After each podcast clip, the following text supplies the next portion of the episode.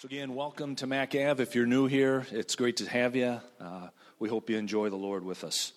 Part of the th- one of the things we do at Mac Ave is this is kind of a discussion, even though I'm going to be leading and doing most of the talking. But the idea is that if there's questions that you have as I'm talking, please feel f- about the passages or about what I'm trying to explain. Please feel free to raise your hand as long as it regards to the passage, and we'll have a conversation about that and see if I can answer the question for you. One thing I would ask you I'm from a Pentecostal background, and I'm used to hearing amens or high fives in the air or something like that. And when you're standing up here and you're trying to get a message across, I would love to have you guys say amen once in a while if something I see is applicable to your life or you think that I discern the scripture well. So, other than Pastor Leon, would you guys please give me some high fives or some amens? Because I always hear him. And my wife's not in the crowd today, so I don't have her uh, either. So, a few points before we pray. Um, just from a cursory reading of today's scripture, we can see kind of four things happening Israel's complaining again, Israel's in unbelief again, Israel's angry at Moses again, and Israel is angry at God again. So, let's pray. Father, what a joy to come before you. Thank you so much that we have your Holy Scriptures, Father God, a history of who you've been. And your word says you've never changed, Father God. You're the same yesterday, today, now, and forever. And so, Lord, we see you as that great heavenly Father, Father God, who took care of Israel for 40 years, even amongst their grumbling, complaining, anger, and unbelief. Lord, quiet our hearts, quiet our minds, I pray in Jesus' name. Lord, give us hearts of belief and of conviction, knowing as a caring Father who you are, Lord, that as we walk through difficult circumstances, situations, and trials, that those things don't affect us because we've built our foundation on the rock of Jesus Christ and on your word and on your unchangeableness. Lord, speak clearly through your word. Give us ears to hear, hearts to receive. We love you in Jesus' name. Amen. So, after we go through this passages of Scripture, there's two things that I want to talk about. One is grumbling, and it's against leadership with a small l, and leadership with a big L. Small l being Moses or our employers or our pastors, elders, those that are in leadership above us. Leadership with a capital L, God's leadership over us. And the second thing we're going to spend most of the time on is we're going to discuss unbelief. So let's just jump right in through the scriptures. All the congregation of the people of Israel moved on from the wilderness of sin by stages, according to the commandment of the Lord, and camped at Rephidim, but there was no water for the people to drink. Therefore, the people quarreled with Moses and said, Give us water to drink. And Moses said to them, Why do you quarrel with me? Why do you test the Lord? Now, the people had a right to ask this question, but if they would have phrased it in a term of belief, that's a whole different ballgame. Who of us here who's a parent would scold their child for saying, Hey, mom, dad, I'm hungry, I'm thirsty. Can I get some water? Can you imagine what would have happened here if Israel would have come to Moses? If they would have come in a line and they said, Okay, Moses, here's our vessels. We're thirsty. Where do we fill them up at? Trusting that the God who's already said, I've heard you and I'm going to deliver you, and who, what, a week ago, a month ago, rained manna down and flew in meat. Do you guys see the difference there? They're murmuring and complaining with an immediate heart of unbelief. But can you imagine again if they would have walked forward and with their vessels? The Lord would have honored that and not been displeased with them, and that wouldn't have been unbelief. The other thing is they've all been following the same pillar and cloud to each place. It's not like Moses, all, yeah, I got this. Here's where I'm going to take you. This, that's not about Moses. They've been seeing the same pillar as Moses did. And they were following, as the scripture says, commanded by the Lord. Again, this was not some power play by Moses. They assumed the worst initially they assumed against the fatherhood nature of God Almighty, who, again, a week ago, a month ago, whatever it was, provided manna. He rained it down, as well as flew quail in. Once again, Moses here reminds the people you're not complaining against me, you're complaining against the Father. But the people thirsted there for water, and the people grumbled against Moses and said, Why do you bring us up out of Egypt? To kill us and our children and our livestock with thirst? Again, this is a dire, pressing issue, one of life and death. So we can understand their concern. This is not about you or I making a mortgage payment or getting a second car or the home up north or anything like that. This is life and death. They're in the middle of the wilderness, there's no water. Again, if they would have brought a question before the Lord, not a grumbling of unbelief. Grumbling is sin based on unbelief, as we see God's anger expressed in the Psalms. Psalm 95. Today, if you hear his voice, do not harden your hearts, as at Meribah, as on the day at Massah in the wilderness, when your fathers put me to the test and put me to the proof. And listen to this though they had seen my work. For 40 years, I loathed that generation. I mean, that's strong language coming from the God of the universe. For 40 years, I loathed that generation because they saw his works and continue to act in unbelief. For 40 years, I loathed that generation and said, They are a people who go astray in their hearts and they have not known my ways, even though they saw my works. Therefore, swore in my wrath, they shall not enter my rest. No excuses here, as God says they've already seen my works. God says they always go astray in their heart and have not known my ways. I want you guys to remember this section because we're going to jump to the New Testament in a little bit, and I want to show you a parallel there. Question for you guys Why would Moses want to kill him? I mean, what benefit is there? I mean, this was such of a foolish question, it's hard for me to even grasp. But what we see is what emotion can do when it neglects rational thinking. Even in a rational, spiritual aside, God's going to, or Moses is going to take what, million plus people out in the wilderness just to kill him? I mean, that, that's just foolish thinking. I, I can't comprehend that. Again, another direct accusation against God it wasn't even well veiled by the people. So Moses cried to the Lord, What shall I do with this people as they're ready to stone me? What has Moses done for them other than good? The only concern was the very first time he approached Mo, or, uh, Pharaoh, and Pharaoh took straw away. And even then, A, that wasn't Moses. B, that was God setting this thing up so he could once again show Israel how good of a God He is by providing for them. Whereas the people complained against Moses, Moses cried out to God. And we can assume Moses exercised faith in this cry out to God, or else the scriptures would have probably made note of that concerning Moses. You know, and as I was going through this, I thought of John 10 32, where Jesus says, I've shown you many good works from my Father. For which of these are you going to stone me?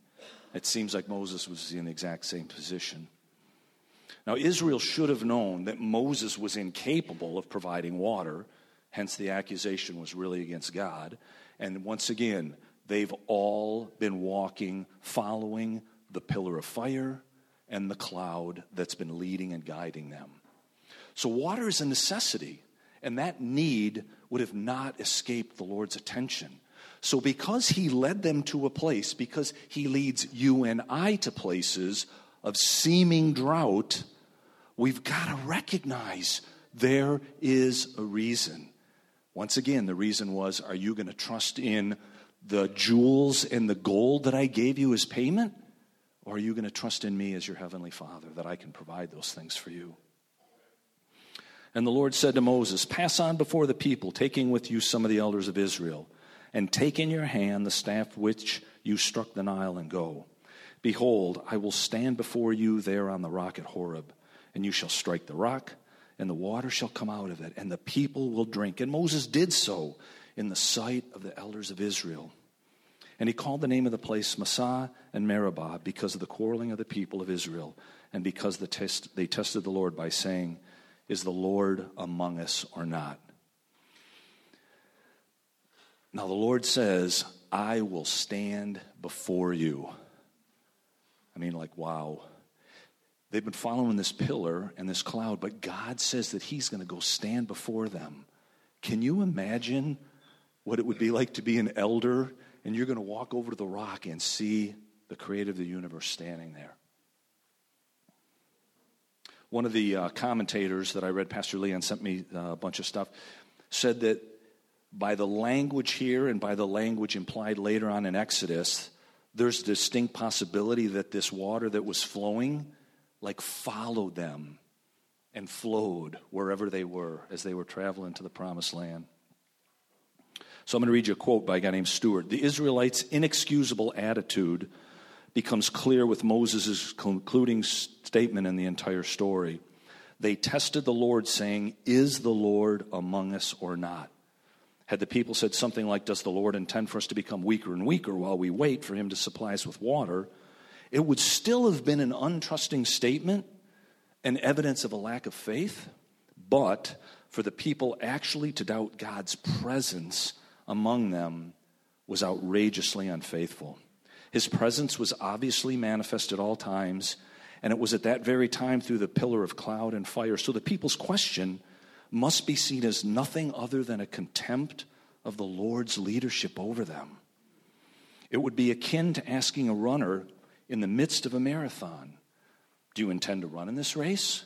Or for you mothers out here, or asking a mother while she's in the kitchen working hard to get the family's meal ready, Are we going to have dinner tonight? I mean, think about that. Think of the arrogance, think of the contempt that Israel's expressing. They're walking in provision of the Lord already. And they say, Is the Lord among us? Let me finish the quote. It's an insult. It looks at the obvious and implies by snidely denying it that it is no good. Israel thus incurred God's wrath and challenged God in a way that he could not ignore. So let's move on to the two points that I brought up initially uh, that are apparent lessons for us today. We all have to submit to leadership with a small l. And kind of we're going to talk a little bit today, in one sense, let's maybe just say employers, but probably in the main sense, pastors. You know, again, I own a business, you guys know that. As a leadership, you know, I, I'm in leadership, and yet there are still people that I'm in submission to governmental authorities, all kinds of rules and regulatory. If you're an employee, you know, you're in submission to your boss. Everyone, regardless of who you are, is in submission to somebody else. Even our pastors, in a sense, because we have a plurality of elders, when we're talking, we're all talking and making sure that we're staying on the same page. Eric or Leon can't just go out and make a decision without first conferring with the elders for the most part. I just want you guys to recognize we are all under small L leadership, one form or another. I absolutely struggle with government and all their intrusions into my life, especially my business life. Any of you guys who know me get me talking about that stuff, man, I'm I'm grumbling. But what does the Bible say? The Bible says that they're put there by God and that I'm to submit to them. They had Moses, and you and I have earthly leaders. So, may I suggest a few things when dealing with what we see as unjust leadership, as apparently that's what Israel's persuasion was. First of all, man, check your heart. Ask God to reveal any issues that might be clouding your view of reality. Pride, you don't like the leader, you don't like his style of leadership? You could do a better job? Is there insecurity because they're educated and you're not? Man, always the first thing we got to do is check our heart when there's some opposition there. Remember, being a leader is hard work, and they need more grace as they balance more things than most of us have to. You know, got to bring it up. You know, Pastor Eric, Pastor Leon, not only, I mean, man, there's like a slew of things that you and I will never face. First of all, they have to answer to God for your souls. I mean, do you guys have any idea of what the weight of that is?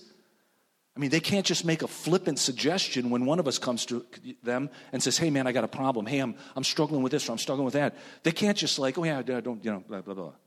Because they're going to answer to God for that. And when you think of that, let's just say you look at it as their job. The second component is when you and I have left their offices after dumping our baggage in their laps, they got to deal with that, recognizing the sorrows and the griefs or the foolishness and stupidity of us. And I put me at the top of that category. I'm not pointing fingers. There's been times I've gone to both of those guys' office, dumped something in their lap, and then I walk away all happy because they gave me some good news. And then they're thinking, what the heck? I mean, how do I take care of this guy now? Is he that screwed up? But seriously, think about that, not just as their job for you and I as congregation members, but the emotional. I mean, they don't shut it off at five o'clock at night. They take those things home and they got to ponder those things. They got to pray about those things. They got to like empty the garbage of intake that we as congregation members give them. Again, in bad ways. Now, again, they they get to rejoice in some of the good stuff, but I just, guys, want you to taste what Moses was tasting. God gave him this job, and here these guys want to stone him, and they're grumbling. And Moses got to once again go back to God. Hey, I know you just gave him food. I know you flew in quail. I know that, like, man, they used to be in slavery. And I know you paid them 400 years back in jewels and gold, but, you know, they're grumbling again. That's a big deal. Those are big shoulders. Number three, ask yourself is there a bigger purpose to what I'm having to subject myself to? And I can almost guarantee you every single time there is. Whether the leader over you is right or wrong, the Lord is going to teach you things. I mean, He asked us to submit to government, and we know who they are. And yet, really, really think about it. But he asks us to submit to them because we're going to learn things by doing so. God's developing Christ in us, He's developing character in us. And that's the whole point. So, lastly, again, I, I don't expect to know all of your circumstances, but there's two things, or the last thing is, lastly, if appropriate, make an appeal. Man, we're sitting in elders' meetings, we got five guys, all different opinions, and man, there's plenty of times that four against one. And I say, wait a minute, guys, I got to tell you one more time. Have we considered this? And at that point in time, they say, yeah, Matt, we have. You, have already brought it up four times. We get it. So, anyways, there's, there's appropriate times to make appeals. So, I, I want to make sure I'm not just saying we blindly lay, lay down and let people run over us and that kind of thing. There are definitely times to make an appeal. So, what's the big picture takeaway here? Unbelief. Now, if you guys know me, you know that Hebrews 4:1 is probably one of my favorite scriptures.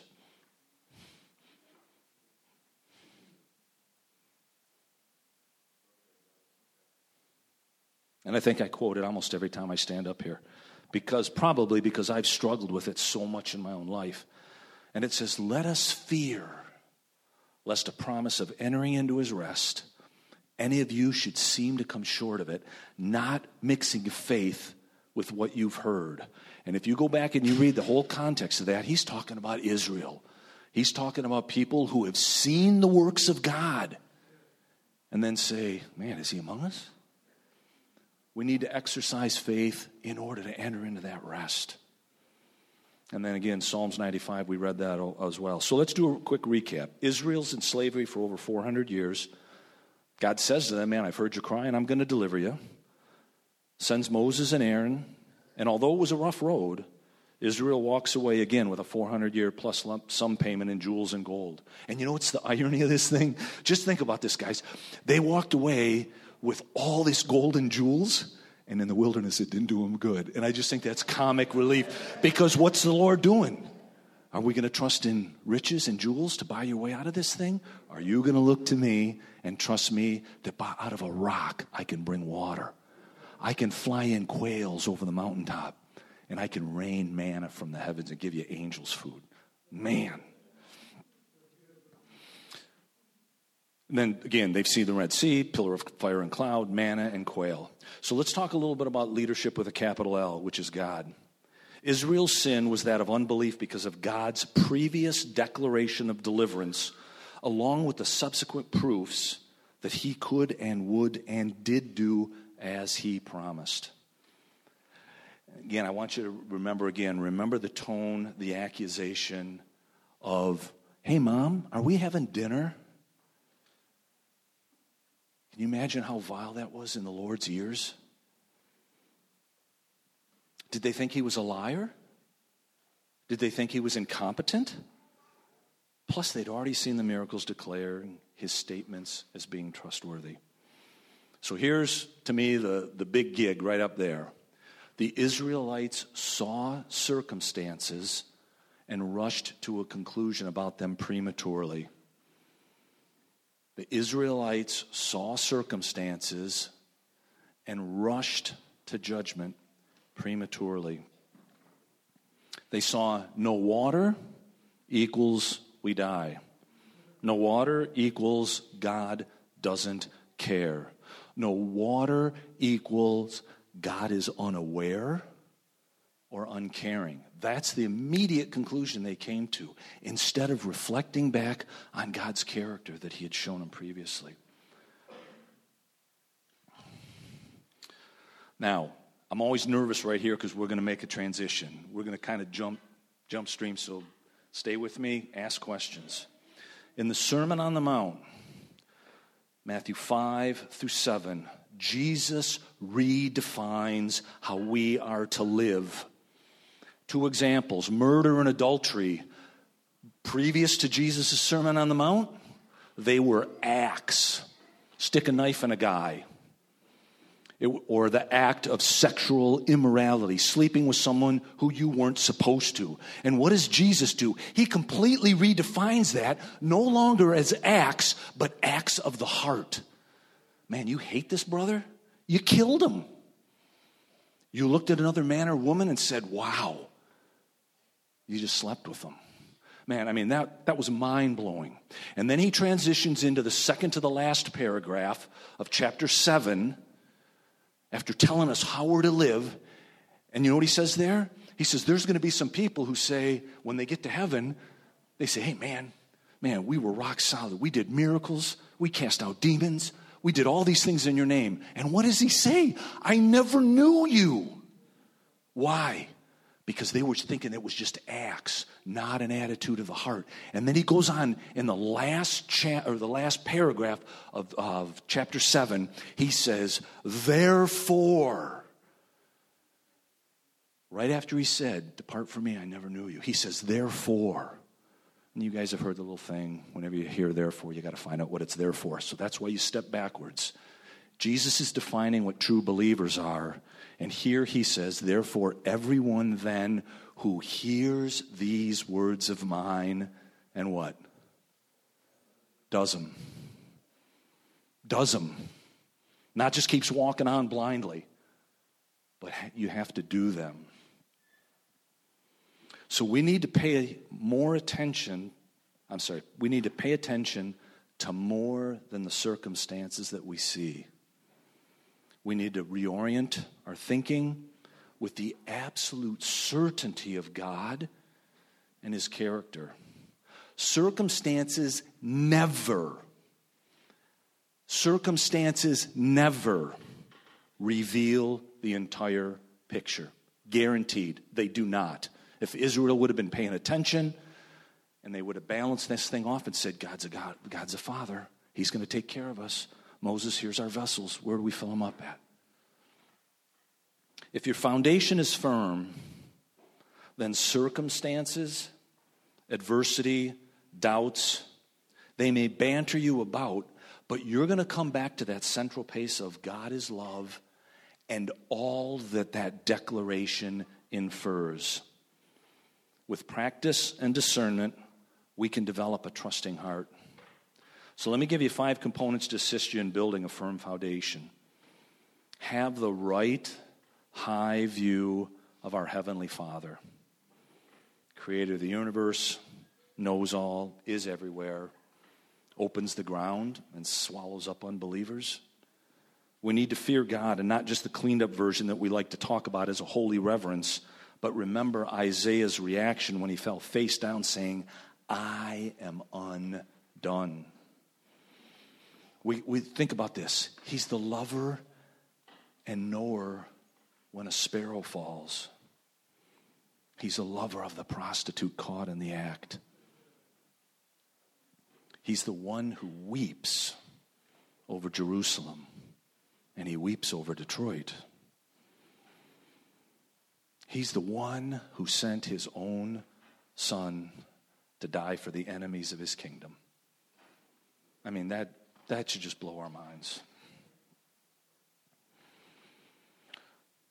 B, look for and acknowledge every answered prayer, every intervention by God. Pay attention, look for Him and His deeds in our daily living. Luke 17 10. I don't know if you guys know the story. Some lepers cry out to Jesus to be healed.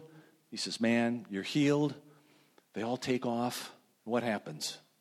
Who comes back? One. What about the other nine? And do you guys know that that one was a Samaritan? I mean, he wasn't even a friend of Christ. He wasn't even a friend of the Jews. He came back and said, Thanks.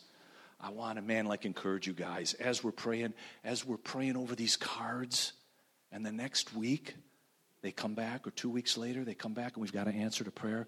Man, let us absolutely rejoice and remember the faithfulness of our Father. Pray hard, pray with faith, and pray Scripture. Pray scripturally. And you'll see God as He answers.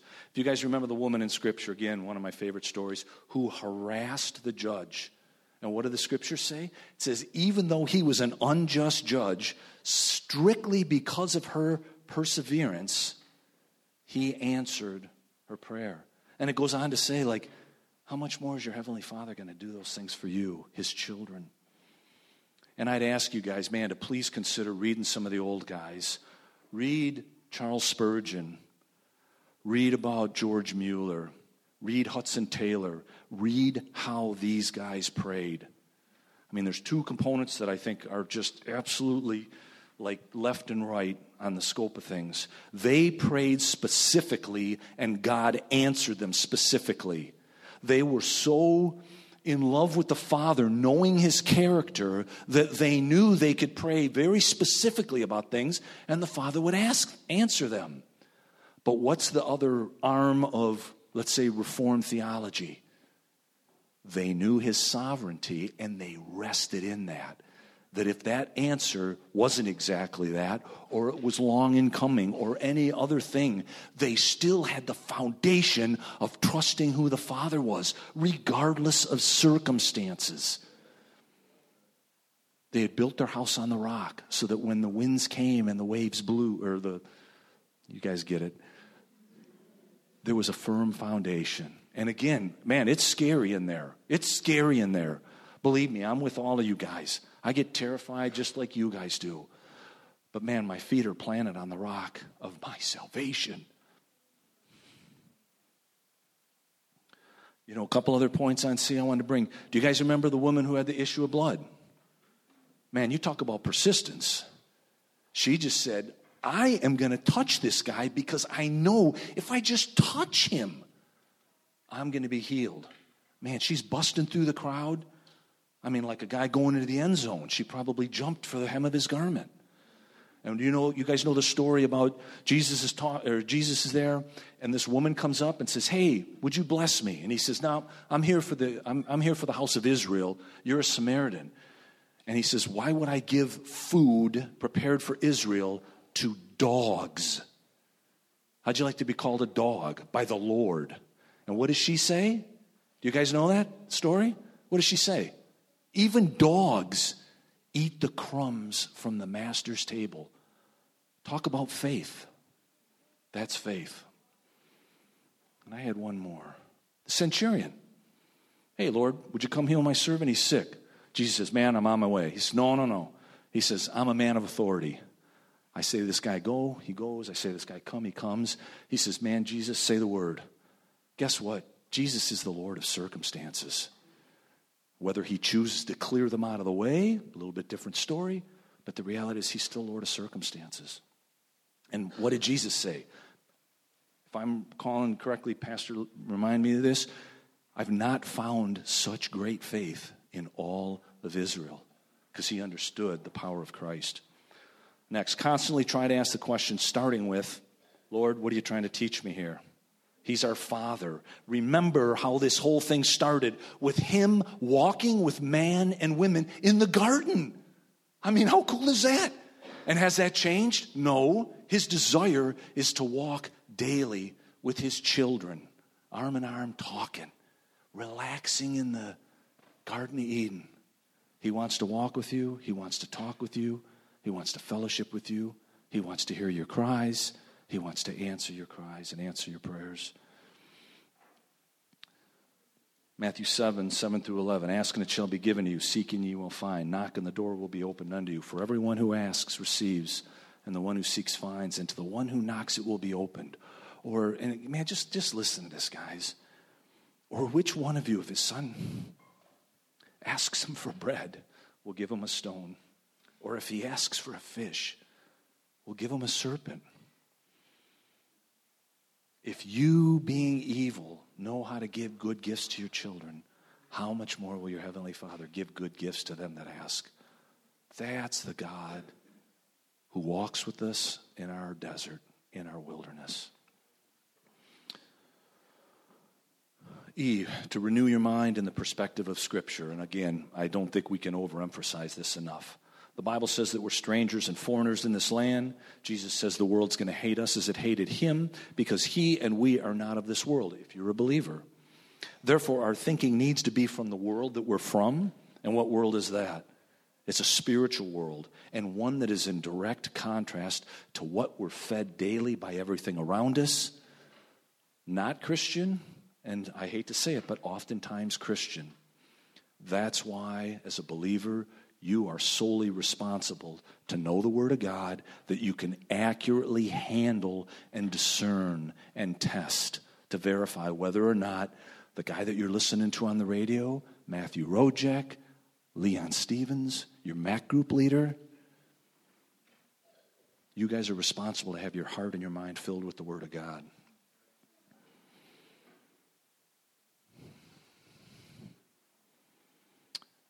Good buddy of mine, Tom Heffernan. Some of you guys know him. Um, we were talking a couple of weeks ago, and we were talking about going through tests and trials. And he said that there was a real old guy at his church who, you know, Tom would confide in, uh, you know, about some of the struggles that Tom was going to or going through. And the guy would come back the next week and he'd say, "Did you pass the test?" He says, because guess what? If you didn't, you get to take it again. And I just think that's hilarious. So I would exhort you if you're going through a test or a trial, man, pass it. Pass it, because you don't want to go through it again. Learn the lesson that's in that thing. And I, again, man, God is not asleep nor inactive. He is alive and at work in our lives for our good. Coincidence? Absolutely not. He holds time, space, circumstances in his hands and he dictates events deliberately. There is nothing, there is no such thing as chance or coincidence in the life of a believer. Even in the life of an unbeliever, there isn't. God still directs it all. So, what's the application? Again, this is from Stuart. Moses cried unto the Lord. It is one of the most prominent traits of the character of Moses that at the occurrence of a difficulty, he always carried it straight to God not in grumbling, but in crying out. So, two things I'd ask you to do. I would ask that in your in application this week you look for God everywhere in nature, in your circumstances, in your gifts, in your weaknesses, in those around you, and in the negative that you see, for they all have purpose. And second,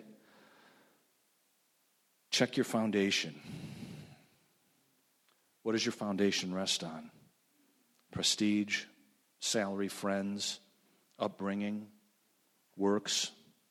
If it's anything other than Christ and Christ alone, It's sinking sand. And I want to ask you guys to forgive me. I meant to go through the whole, the last, uh, the last paragraph of the end of chapter 7, where Jesus talks about building your house on the rock or building your house on the sand. And that's what this reference is to. What's your foundation? It's got to be in the finished work of Christ.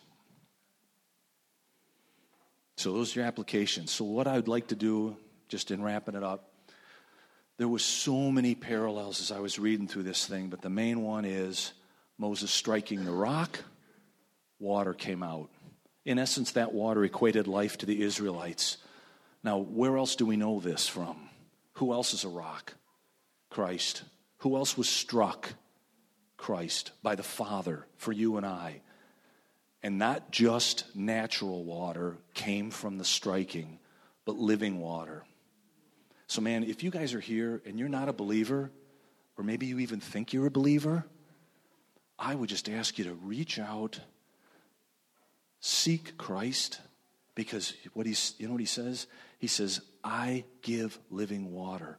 The woman at the well was looking to drink regular water. Jesus says, Man, if you drink of that water, you're going to thirst again. But if you drink of the living water that I am, you'll never thirst again. Christ is our salvation. He is our hope. He is our foundation. He is the ruler of circumstances. He and He alone is not only the reason we live, but the reason we can keep on living. I can tell you at 58 years old, I've seen lots of sorrow. In the last two years, in the last two years alone, there have been two people that we've known that have been married for over 38 years, strong believers, that marriages just blew up because of adultery. Two marriages. Yeah, I know, Demetrius. That nuts? And I tell you, man, sometimes I want to just say, like, Lord, really? Man, get me out of here. I, I can't do this much longer. And yet, I have hope. You guys want to have hope? Saturday, go down to Pingree Park and watch how many people show up to play soccer and look at all the moms and dads and aunts and uncles are there. And that'll give you hope that Christ is alive. You know, again, once, once again, high five to David Smith for believing in Pastor Eric and funding him and encouraging him to help Mac be born. I can't tell you, I mean, I wish I could tell you, but there are so many things that are happening in this community right now that to our visual eyes we might not see, but there's so many seeds and undercurrents of things that have been planted a year or two or three or four ago. There's people that I've met that they know this person who knows this person who knows this person who came because of here. I mean, man, this whole thing is scattered. It's like this big organic, like underground mushroom that's that's springing up all over the 48214. I have hope. I have hope. So once again, man, trust in Christ. If you're not a believer or if you're struggling, come on up and talk to me afterwards. Talk to one of the pastors. There's other elders here, you can talk to them. We would love to talk to you. We'd love to introduce you to Jesus Christ. So, we're going to do a couple things. We're going to take offering and uh, take communion.